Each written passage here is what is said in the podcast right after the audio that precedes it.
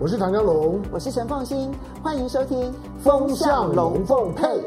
你好，我是陈凤欣，很高兴在周末的时候跟大家聊聊天，谈一谈过去所发生的事情，我的一些想法跟看法。今天是投票日，好，这选举的结果呢，很快的就会出笼。我想选举的结果会决定台湾的未来，决定台湾的命运。希望每一个人都去投票。但是呢，有一些事情它不会因为台湾的选举而改变，那就是国际上面很重要的一些大的框架跟趋势。我今天就来谈一谈，在过去这一个礼拜哦，其实有两则新闻，它非常鲜活地点明了，从二零一八年中美贸易战以来，美国寻求跟中国大陆之间的脱钩所形成的效应，其实已经显现了。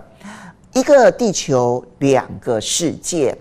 这个效应呢，在不同的产品当中都已经出现。我可以先说一个结论，就是呢，美国品牌未来想要在中国大陆能够好好的发展，我觉得已经是越来越困难了，甚至于可以说这样子的一个时代应该已经结束了。而中国大陆的企业品牌，尤其是品牌，那么想要在美国能够有所斩获，我觉得困难度也非常的高。所以呢，各自会利用自己的市场茁壮了之后呢，接着再出海，那么去抢夺中美以外的市场。这时候，它的性价比就会成为一切决定的一些根本了。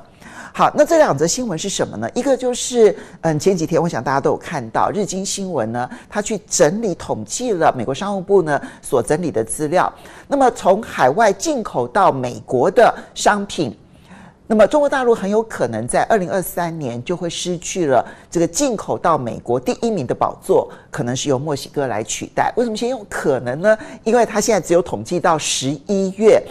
那么，呃，从一到十一月来看的话呢，中国大陆其实在进口到美国，就美国所有的进口商品当中呢，大概占比已经降到了百分之十七。跟它最高峰超过百分之二十是明显的滑落，而另外一方面呢，来自于墨西哥的产品其实已经超过了百分之十七。所以如果说十二月的数字不变的话呢，那么我们就可以下定论，就是美国进口的商品当中，中国大陆的占比成为第一名这件事情呢，要被打破了。好，这个是在过去十七年来所首见的。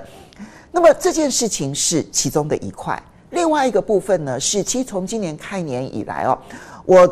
计算了一下，至少有四家的投资银行啊，那这里面当当包括像是巴克莱啦哈啊 Jefferies 啦哈等等不同的这一些投资银行调降苹果的评级，或可能是有的把它从买进调降为中立，甚至有从中立把它调降为卖出的。那么这也使得呢，苹果在过去这几天短暂的被微软超越了那一个市值王的宝座。我觉得它今年呢离开市值王宝座的可能性是非常非常高的。哈，那为什么一家一家一家的开始呢？对于苹果它的未来前景，那打上了很多的问号。其实这就跟中国大陆是有很大的关系的。他们调降。对苹果的评级背后一个很大的原因，他们的说明就是苹果在中国大陆的市占率呢正在快速的下滑。呃，我想他们看到了不同的数字。有些人，比如说看到的呢，是在高阶手机，比如说六百美元以上售价的，他们称之为高阶手机啊。那么这个部分呢，苹果原本独占鳌头，可是现在市占率呢正在下滑当中，从二零二二年的百分之七十五已经下滑到百分之七十一。那第二个部分呢，就是直接看中国大陆的销售。这有几个情势啊，一个呢是十一月的销售当中呢，你按一周一周来计算，你就会发现说，第一周、第二周苹果的销售量还很好，但第三周、第四周呢，它的销售量就急剧的下滑。那你就看到很快的快速成长的是小米手机，还有华为手机，所以很明显看到苹果的销售量被小米跟华为所挤压，而且华为的成长率是很惊人的。可是到十一月哦，十二月的数字还没有真正的出炉，可是十二月他们去观察电子商务的一些相关的销售的状况，苹果卖不动的情况是很明显的。所以呢，我看到的最惊人的数字是认为十二月的苹果在中国大陆的销售量年比跟前一年二零二二年的十二月比的话呢，是下滑了百分之三十。我我想有没有这么惊人，我不确定。但是呢，有几个现象很明显的看到说呢，它的这个是销售状况已经有点卖不动了，那就是开年以来。一月份，那么在中国大陆的很多的电子商务呢，都看到了苹果销价销售，结果还卖不动。所以，当你已经降价，然后结果还卖不动的时候，它就是一个很大的警讯。不要忘了，S 五终究是去年底才刚刚推出来的最热腾腾的新款，可是呢，到了一月就已经明显看到降价还卖不动的一个情况。这就是他们为什么会从一月。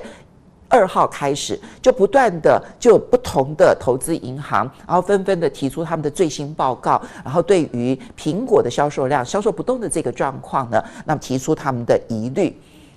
你仔细去分析的话，你就会发现，对于库克的苹果，哈，就离开了贾伯斯之后呢，那么库克的苹果呢，它成也中国大陆，败也中国大陆，它利用中国大陆的制造，所以降低了它的成本。这是，呃，其一。另外呢，也利用中国大陆中产阶级快速崛起呢，苹果在高阶手机上面，在中国大陆呢是独占鳌头，所以它既利用了中国制造，它也利用了中国市场，那么使得它的苹果在各方面的获利能力是大幅度的成长。但是呢，因为中美竞争，苹果它的。整个的品牌光环外面就好像罩了一圈浓雾一样啊，它就出现了一些灰暗，让别人担心的地方。那现在再加上说，华为呢在去年底的时候，这一个王者回归的这样子的一个态势，而小米呢也快速的那么串起竞争，所以在小米跟华为的夹击之下，苹果的市占率快速的下滑。我相信这里面包含着有民族情绪在。可是苹果这个案例哦，它要讲的不是苹果的未来有多么灰暗，苹果的未来啊，绝对靠的不是中国大陆的市场，苹果的未来必须它要有杀手级的产品应用。到目前为止，苹果最大的问题并不是来自于中国大陆的这个市场的一些变化而已，很重要的是它的杀手级的应用产品。到底在哪里？好，是这个呃，Vision Pro 啦，还是什么样子的一些产品，能够让大家觉得惊艳，然后想要去买苹果的产品？所以它的创新力，还有它的这个性价比是非常重要，它竞争力的指标。可是苹果在中国这件事情是有它的指标性意义的，因为呢，苹果它大量的雇佣了中国大陆的生产人员，而且苹果呢，在中国大陆普遍而言，它是有好感度的。原本好感度是非常非常高的，库克呢几乎在疫情之前每一年都要到中国大陆。那么这些累积的好感度，使得苹果它不只是中国制造，而且还可以中国市场很重要的销售。可是随着呢这个美国推出来的 China Plus One，它就必须要把制造移出中国大陆。虽然目前为止就比例而言，大部分还是在中国大陆制造。可是，移到印度、移到越南，一则一则一则的消息，其实对于中国大陆市场的好感度影响非常的大。对大陆而言，它只要有好用的手机，足以跟苹果匹敌，或者是接近。你知道，那个一旦把 iOS 系统转换成为 Android 系统，它就回不来了。所以，这是苹果一个很大的一个困境。而它这个困境来自那个大的框架，就是中美竞争。我刚刚讲的那个结论啊，就出来了。对于中国大陆跟美国而言，美国这个市场，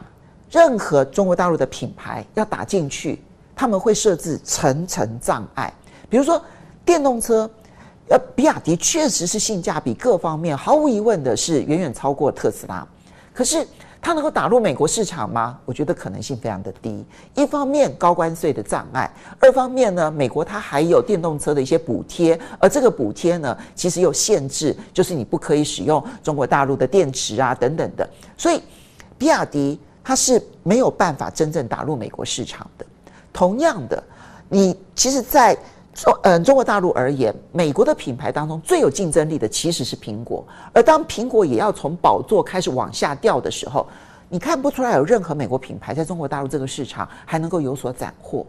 所以我可以下这样的结论，就是说，任何的中国品牌在美国要想要抢占市场，越来越难，甚至于我可以说机会是越来越低。那么现在中国大陆出口到美国，恐怕都必须要经过其他国家，然后接着重新组装之后再出口到美国。比如说，他先出口到越南，先出口到墨西哥，他可能用的是他的供应链的方式，就是用间接的方式，而不是用直接的方式。直接品牌其实是几乎不可能，而美国的品牌要在中国大陆还能够像当年苹果这样子独占鳌头，像特斯拉早年的时候呢，这样子的独占鳌头都已经是不可能的事情了。各自他们就已经出现了各自的市场氛围，在中国大陆没有美国品牌，在美国没有中国品牌，那么决战于哪里呢？就好像台湾的选举啊，决战中台湾，它就决战于中美以外的市场。那中美以外的市场，它可能背后会有那个品牌啊，我对美国比较喜欢，或者我对中国大陆比较喜欢，它可能会有这样子的一个品牌的光晕效应。但终究它要回到的是产品的竞争力，这个竞争力才决定哪一个品牌可以在别的市场有所斩获。嗯，这里面我们举中国大陆现在最有竞争力的就是电动车，这毫无疑问的，在电动车这个市场当中呢，比亚迪它的斩获是在每一个市场都有所斩获，除了美国市场之外，所以我觉得这个部分，其实比亚迪在性价比上面到目前为止其实是有机会，嗯，长期的超越特斯拉的。好，那这个当然要看特斯拉未来它能不能提高它的竞争力，而至于在手机的部分。它比较复杂度高，因为它之前其实它已经是一个成熟的市场。我觉得这个部分啊，对于苹果而言，那么要推动它在成长很困难。可是呢，其他的市场苹果也不太容易丢失。